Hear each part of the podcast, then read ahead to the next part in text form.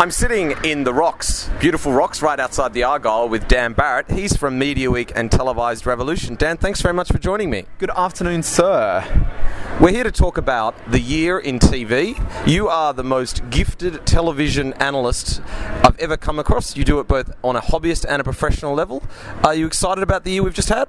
Sorry, when you say gifted, is this the sort of idea where I'm riding a very specific bus to school each morning? Is that what you mean by gifted, or No, I just mean that you have an incredible skill in, in uh, commenting and in talking about TV. In fact, Dan, tell us about your achievement in TV podcasting this year. uh, which achievement? I've done so much. The most TV podcasts ever? oh, sorry. Well, yeah, okay. Sorry, I've, I've done so much in one year, Patrick. How can I? in review, so How can I? Okay. get your plug in early. If I'm going to do some plugs, I run a website called Televised Revolution. Been doing it close for about a decade, maybe a little bit longer now, because I'm a sad internet person.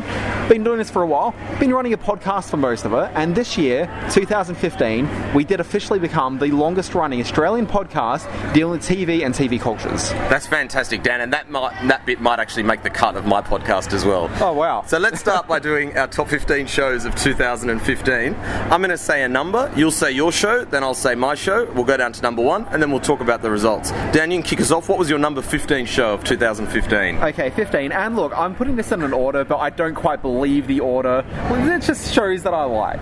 Also, Patrick, can I ask a metric here? Like, Oh, when you're going through your list of what you think are like the shows of 2015, are you basing this purely on a qualitative level, or are you also doing it with a certain amount of what you believe your taste to be? Oh no, it was it was purely based on enjoyment derived from watching. Okay, now I buy into that as a metric more so than most lists. Yeah. Because people are listing all these things. It's like, oh, The Americans is the best show of the year. And it's like, look, The Americans is very good. I understand it from a qualitative Just perspective. interesting to note, listeners, The Americans was the first show we've actually mentioned after two minutes of this podcast, Okay, and it's well- not even at number 15. Okay, we'll get into it quickly. but people will list that, but like I watch it and I can appreciate it, but I don't enjoy it that much. I Okay? started watching The Americans. I watched the first five episodes and thought it was so boring that I just stopped. Look, it's fine. So, uh, you can't hit your straps in the fifth season or the third season. You just you'll lose me. No, and that's the thing. 2015 is the year where I don't think that's an excuse anymore. There is so much good TV, and our list is going to prove the quality of this year. Well, this is very interesting. I'm interested to see what we get so here. much good TV that if you lose me in the first episode, look, I'll give you a second episode, but that's being very generous. These days, you need to impress in that first one, or at least, in the very least, give the impression that there is something worthwhile sticking Oh, around I think for. you'd at least need a celebrity Yeah. cameo from a former Arrested Development star in your first episode, or Look. else you're going to struggle. I, I can deal without that. I'm a sophisticated man with sophisticated taste. But give me some sort of sense of promise. That's all I'm after, Patrick. Daniel, number number 15. Let's I'm worried that people are turning okay. off. No, no, that'll be cool. Okay, casual. Okay, Casual? it is a show that the show on- is. uh, this is it. It's a show that airs on Hulu. It was co-created by Jason Reitman, if not created by. I'm not quite sure where the line is, but he's definitely directed the first episode and then headed off to do other Hollywood Uh, things. Jason Reitman from Juno fame, listeners. Yes. So basically, what the show is, it is Michaela Watkins, who people may know from TV shows and movies and things. She's around Patrick. She's a person, I promise. No. Okay, it's her. It's a guy that was in season one of the Mindy Project. Uh, if you remember her boyfriend, who was the lawyer for the football team. Okay, that's a few years ago. Again, Lindy, I watched the first episode of that on a plane, and I thought you, know, were a I- Mindy viewer. I, I didn't know remember whether I wanted the yeah. episode to end or the plane to crash. It was so bad. I can appreciate that. Um, I like 29 more shows to go. This Okay, is. here we go. Okay, let's go. Okay, but casual. Basically, it's about the two of them, their brother and sister. They're living in Los Angeles. She's a therapist. Here's a guy that's launched a Tinder-like website, and so he's manipulated the algorithms in it to be able to find women of whom will just sort of sleep with him. Like he's out there to work his way through Los Angeles, but both of them have serious trauma from being, you know, kids being raised by parents who were not very good parents, and it's about the two of them coming to terms with where they're at at the stage in their lives, Yeah. late thirties. Sounds a bit like You're the Worst, which Kind of. isn't in my top 15, but it might be in Dan's. No, we haven't actually it's shared. Not. It's no. not. Okay, but uh, it's probably not the funniest of shows, but there's some great laugh out loud moments. It's basically a great hipster Well, comedy. comedy. these days is not based about laughing, it's about. the best comedy is not about humour. Yes, uh, I, I didn't realise that. Yeah. All right, my number 15 Okay, what do you got? is Difficult People. Yes. Uh, Amazon original show with uh, Billy Eichner. Let me correct you here. Not an Amazon show at all. Hulu.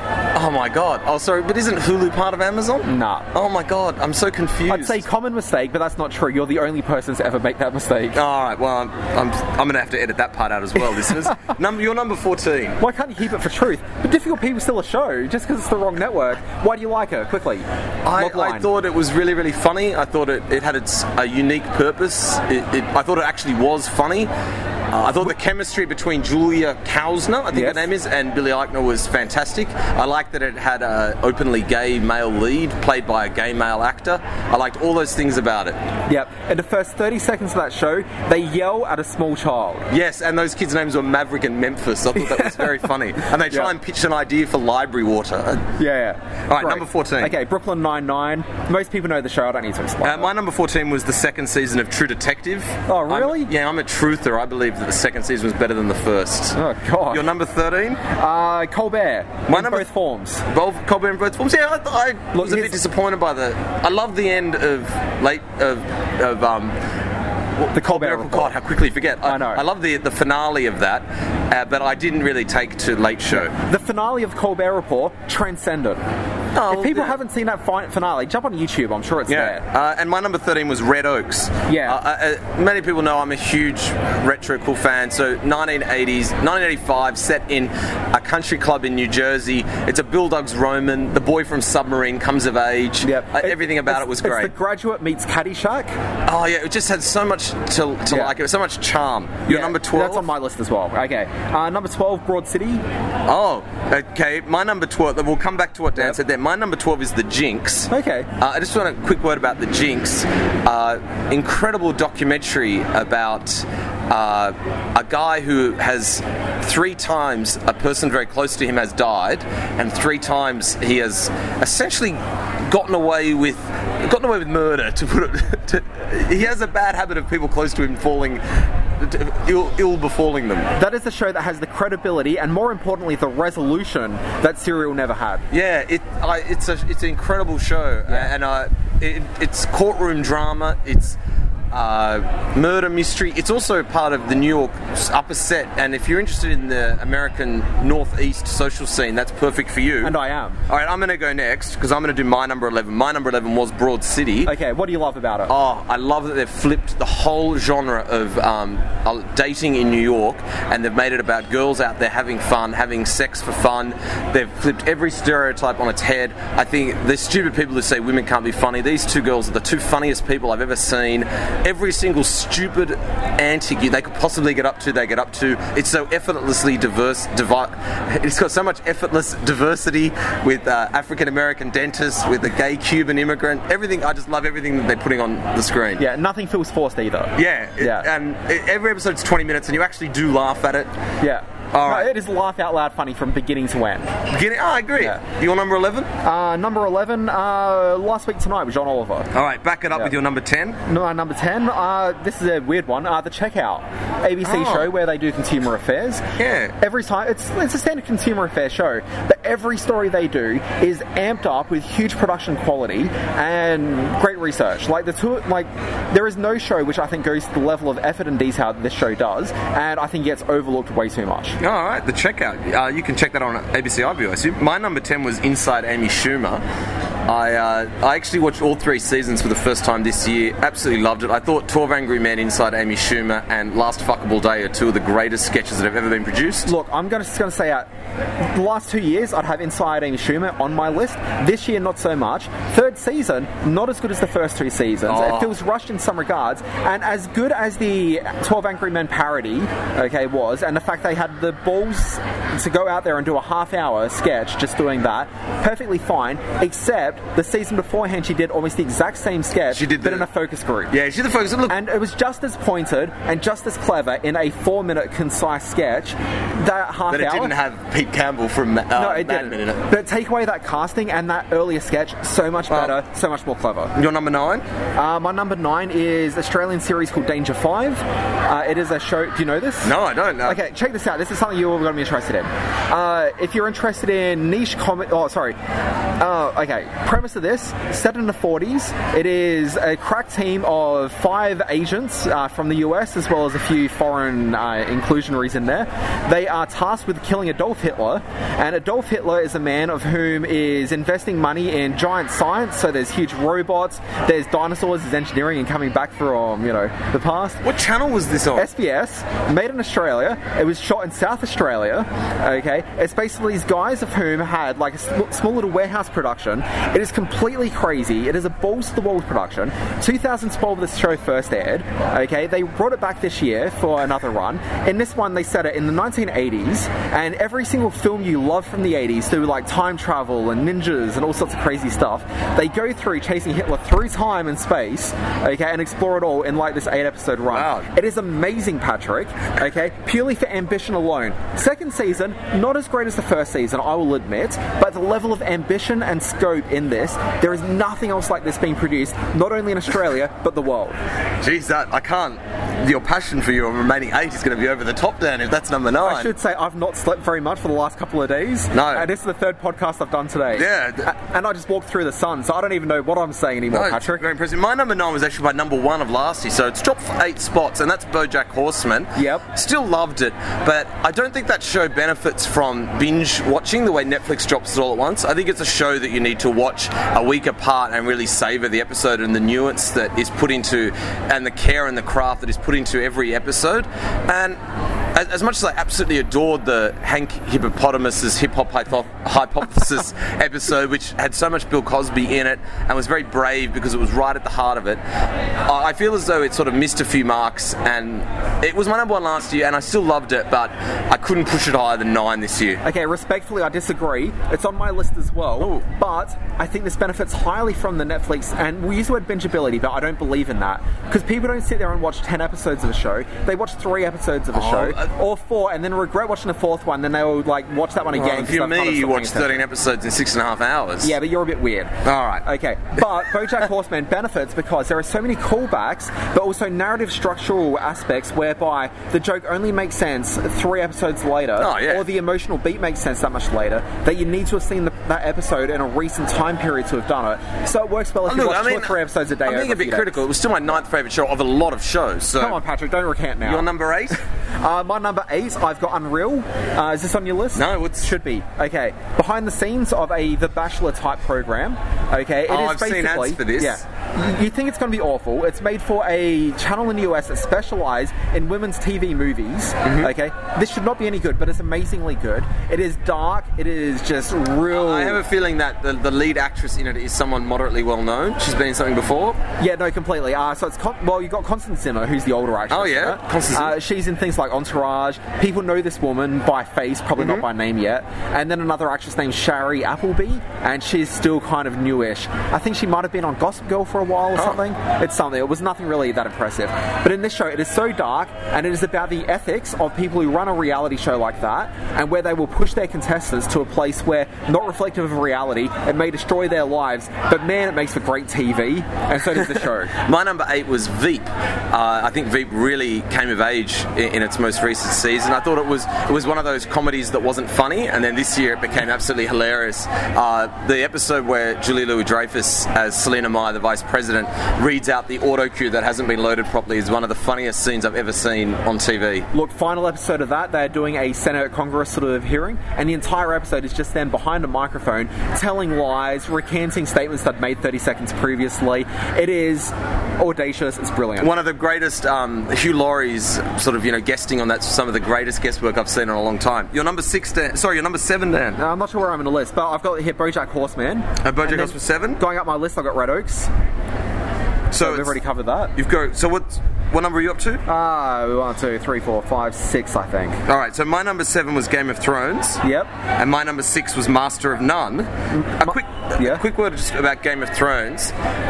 Fifth season was the season it won, finally won the Emmy for Best Show. I don't think it's the fifth season was its best season, but I do still think it's the most fun TV there is, and it's the show where, on a very crowded TV schedule, Monday in Australia, Sunday in America, Yes, when sir. I get home from work or when I get home from whatever I'm doing on a Monday, that's the show I want to watch first out of a lot of things that have backed up during the day. And so I think that it's the show I most look forward to watching, and I love the imagery imagery and the scope and the scale. I'm a book reader, so it's not about spoilers to me. It's just about enjoying and being transported to a faraway land. Lardy da, you can read books. Go on. All right, and uh, my number six was Master of None. What was your number six? Uh, look, I've got Master of None in my list. In fact, let's just say it's at the same position. All right, for the, for the Yeah. sake of this uh, discussion, I think Master of None has so much going for it to the point where you almost forget uh, Eric Wareheim's incredible. I think that's his surname uh, from Tim and Eric's bedtime stories. Oh, yeah, Uh, where His phenomenal, um, you know, bit part that he plays and just steals every scene. Aziz Ansari, uh, he's he established himself as the leading figure now in, in American comedy this year. That's it. That first season has three transcendent episodes. One, the first one where they recognise that their parents have histories they've never appreciated. Oh, Indians on TV. Indians on TV, and also one where it looks at the gender breakdown between the experience of being a man roughly of our age Yeah. and of being a woman of the Yeah, same ladies and gentlemen. It opens up with a great scene which has Aziz Ansari and I forget who's with him. I think it might be Eric. Yeah. Okay, they're walking through the streets of New York. They're talking about "Don't Worry, Be Happy." That's all about. Oh, that song's playing in the background, I think. Yeah. Okay. They're having. A, they've had a few drinks. They're a bit tipsy. The worst thing that happens to them on their walk home is Aziz steps in something and messes up his sneaky. His sneakies. Okay. However, they like cross that with a woman walking home from that same bar. Also had a few drinks. She's by herself. It's dark. It's ominous. She's possibly going to get raped. At least that's the concern in her mind. She's got her phone out. She's about to call 911 and has her finger just on the button just in case something happens. And that is a regular occurrence for her. Okay. And looking at the experience of women against men in that scenario, it, I think it just it uh, highlights the in that, like when when you know you're um, when you do creative writing studies, I did at uni, you keep getting told, you know, show don't tell. Yeah. And that scene was, if you want, if they, if Aziz Ansari and his co-writers, they sat down to sort of to do something about the you know the gender politics uh, of microaggressions and that sort of stuff. Yes, sir. That that showing instead of telling was fantastic staging. I thought. What was the third episode? You're thinking um, mornings, the one where they sent. Oh no, that was the three. So Indians on TV, uh, The parents, and then the gender. yeah. I also love the episode where they go to Memphis and they buy the sauce. Well, I, th- I think that's a really cool episode because who shoots in Memphis in that way outside of Nashville? yeah. Okay, but it's just beyond an that. overlooked city, you know. and the thing with Nashville is that they're always just like in clubs and in like rooms somewhere. You never really see the city. Master of None showed that. Your number five show? Uh, I'll say Mr. Robot. My number five is Survivor Cambodia. Quick word about Mr. Robot. Uh, Mr. Robot, it is edgy, it's bold, it's basically Fight Club meets Fight Club. Um, With Christian Slater. Yeah, and it's got Christian Slater in it. It is. It looks unlike anything else on TV. It is taking the idea of anti-consumerist sort of concept. It is dealing with um, aspects of the world that's so prescient at the moment. This is cybersecurity. This is uh, hacker groups like Anonymous breaking out there. It is about society meets technology meets Fight Club. It is glorious television. I thought Survivor Cambodia, it was back to the best of Survivor. Everything we love. Uh, great idol play. The, the new twist of hiding the idol at the challenges so that you had to um, find them in plain sight, I thought it was a brilliant move. I love how it was challenges that the contestants had done before and they had a second chance at. I love the idea of voting blocks instead of alliances. Uh, I lo- the casting I thought was absolutely on point. Everything I loved about it, even towards the end, and I won't spoil it in case you haven't watched it, but I thought even at the end it was a very worthy winner. And uh, check it out. It, it- look, a lot of people have given up on Survivor. If you're one of those people that stopped after Fiji or after um, Marquesas or even after the second or third episode, go back and just watch Survivor Cambodia. I think you'll love it. Yeah, now I've I'm kind of happy in and out of Survivor, but just on a side point you made there uh, regarding idol play, I think there's a number of really good adult movies that feature on the same topic. Yeah, thanks very much for that, Dan. And your number four show of 2015? I've got to work blue where I can. Uh, Togetherness, uh, HBO show. Oh my god, I hated that show. Look, fair enough, and I understand why people may. Basically, it is exactly the sort of show that people should hate. It's about white people, middle aged, they're in middle class oh, Just America. white people doing white things. They're doing some very white things. It's about them stating, uh, going through phases of ennui. You know, it is. It's the sort of show that inspires people to use the word ennui. Okay, but this show does it so well, and by the end of the season, there is like legitimate stakes built for something which you should have no investment in whatsoever. It is fun, interesting TV, not compelling TV, but it's interesting enough. For, for those wondering, Togetherness uh, is sort of the brainchild of the Duplass brothers. Yes. Mark Duplass has And- favoured a tweet of mine. Oh, nice work. Yeah. And your number three show? Uh, number three show. Um, I'm working against my list here. I don't even know where I'm at. I had Master of None in there. Uh, the Leftovers, uh, HBO drama series. First season. I understand why people hated the show. Uh, it dealt really with, like if people don't know the show. Two percent of the population have disappeared, and if you think about what happens when two percent of the population disappears. Uh, basically, you've got family members who might have disappeared, but maybe you don't know anyone. Maybe it's just that lady at work, her husband disappeared. You don't know because it's such a small number of people comparatively, but it still affects society, and so society generally is in states of depression, they're mourning, they have trouble dealing with exactly what life means. Society has been messed up. The first season deals with the depression and fallout of that, and I think that it is maybe a chore to watch because you're dealing with some very weighty emotional issues, and that's not really a fun experience.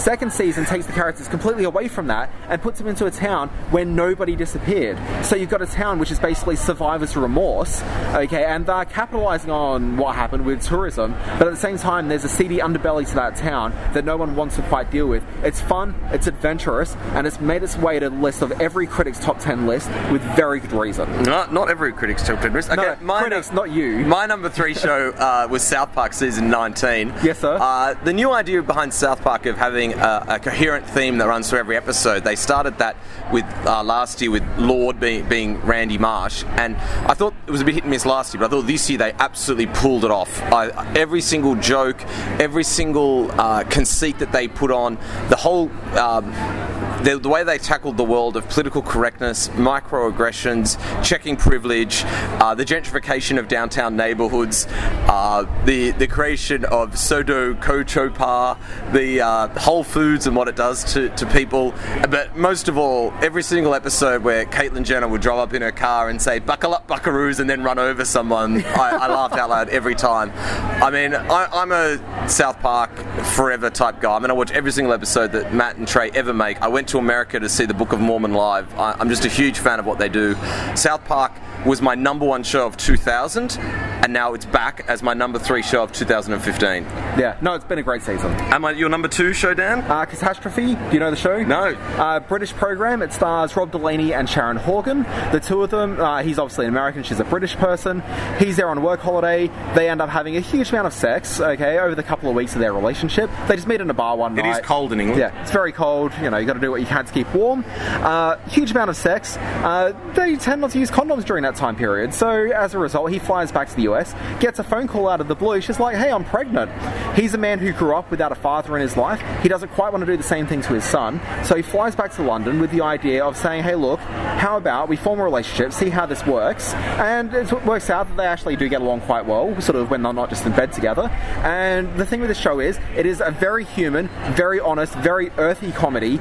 Huge laugh out loud moments, huge emotional honesty.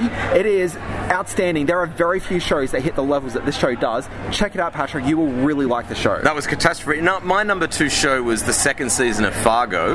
Yes. Uh, uh, uh, people who have read my years in review in years past will know that I absolutely despise the Coen Brothers. I think they're the most overrated swill merchants that have ever come been involved in the entertainment industry. is wrong with you? What is And yet- damage? And yet, here is Fargo, a TV show based on their 96 film. The first season I thought was very good. The second season I thought was absolutely amazing television.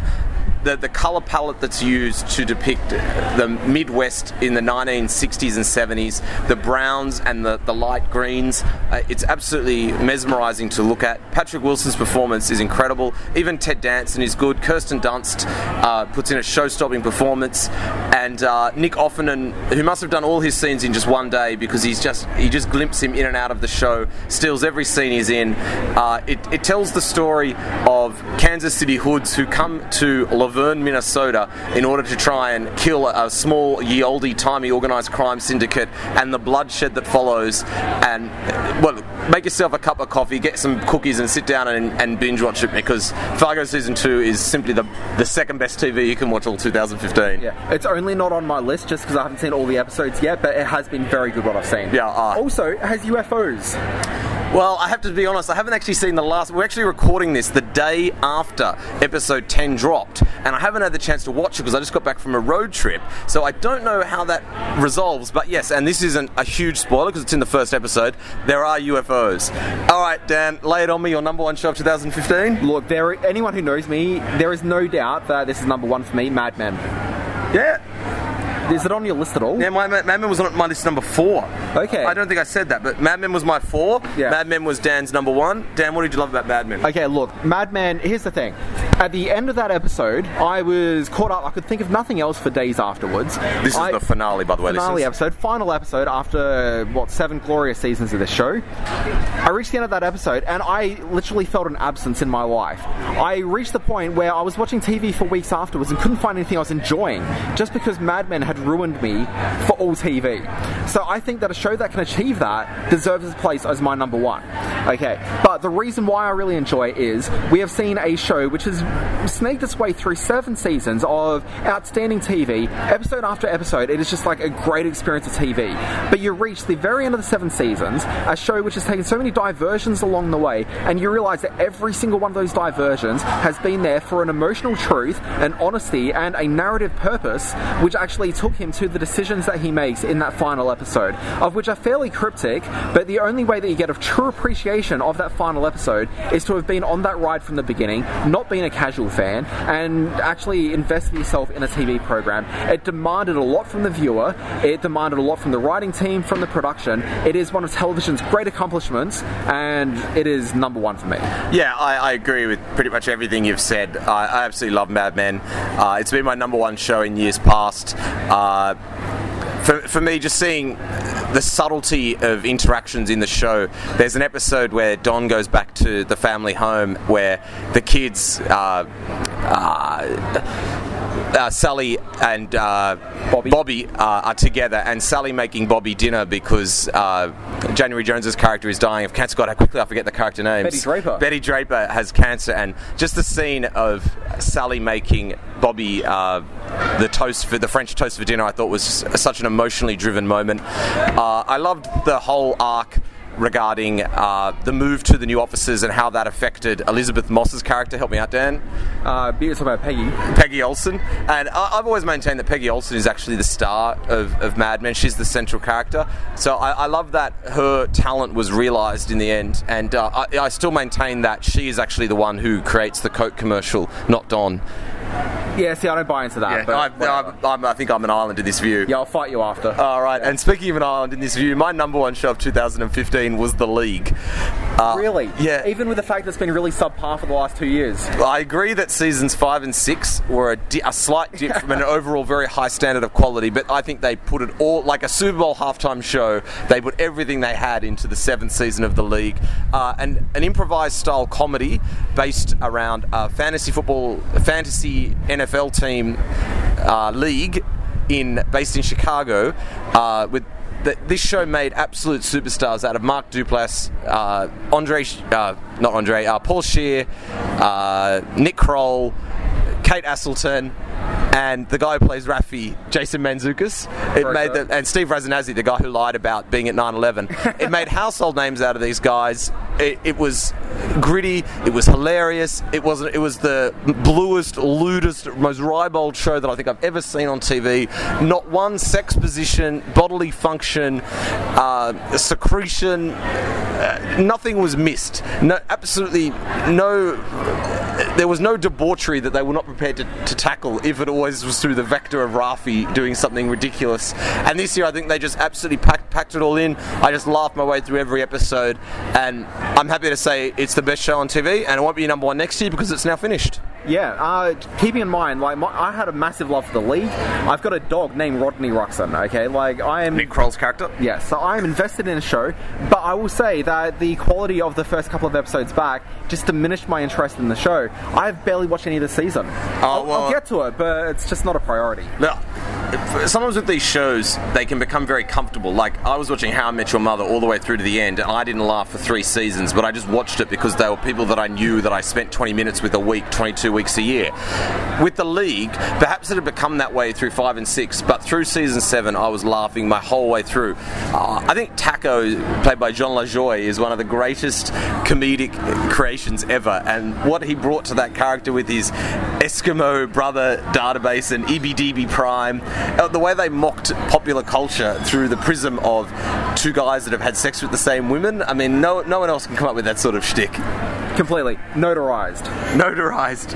And All right, Dan. What was your favourite music of 2015? Okay, now after I've gone through lengthy notes about all of my TV, I will say I appreciate music. I am a regular consumer of music, but I'm not passionate about music. Mm-hmm. Okay, I think I used to be, but I kind of feel that I became old, and I've only been listening to the same albums I used to listen to back when I was like a hip young thing in the you know mid 2000s. Mm-hmm. Okay, so I think that my list will reflect some of my listening from this you know uh, from this viewpoint. Dan, I'm terrified about our listeners switching off. What, what are your favourite albums of I just need to establish where I'm coming from. Okay, so albums that I've loved this year. Um, Custard came back with their new album. Yeah. Okay. Again, show from my album from my youth. I had to get back on board. Really fun album. I don't think it's the best album I've heard this year, but it's the one I probably enjoyed the most. Um, standout track uh, is the one about Queensland University, and they named check Ricki-Lee in there, and how she's not an authority, and that's important life lessons for all of us to take on board. All right. Okay, the best Custard album this year came from Dan Kelly with his album called Leisure Panic. That is such an obscure joke. It really is, Dan, but none of my listeners are going to get that. I don't care. This is about me. Okay, Leisure Panic. There is a track in there called Gold Coast Man, which samples 1980s Gold Coast TV jingles. Okay, that hits all of my pleasure points right And your there. third album? Courtney Barnett. Sometimes I sit and I think. I think it's on of people's lists. You know. And your number four? Number four, Leon Bridges with his album Coming Home. This is a 2015 album by Sam Cooke, pretty much, and I love that. Dan, thank you so much for joining me to talk about TV in 2015. Uh, I think your passion really shone through. I'm going to put Dan's list up on the website so you can uh, go back and check out his top 15 shows of, of 2015. I'll have my top 15 up there as well. Dan, could you please introduce the next song in the countdown? The next song in the countdown is Pedestrian at Best by Courtney Barnett. Thank you, Dan. Thank you, sir.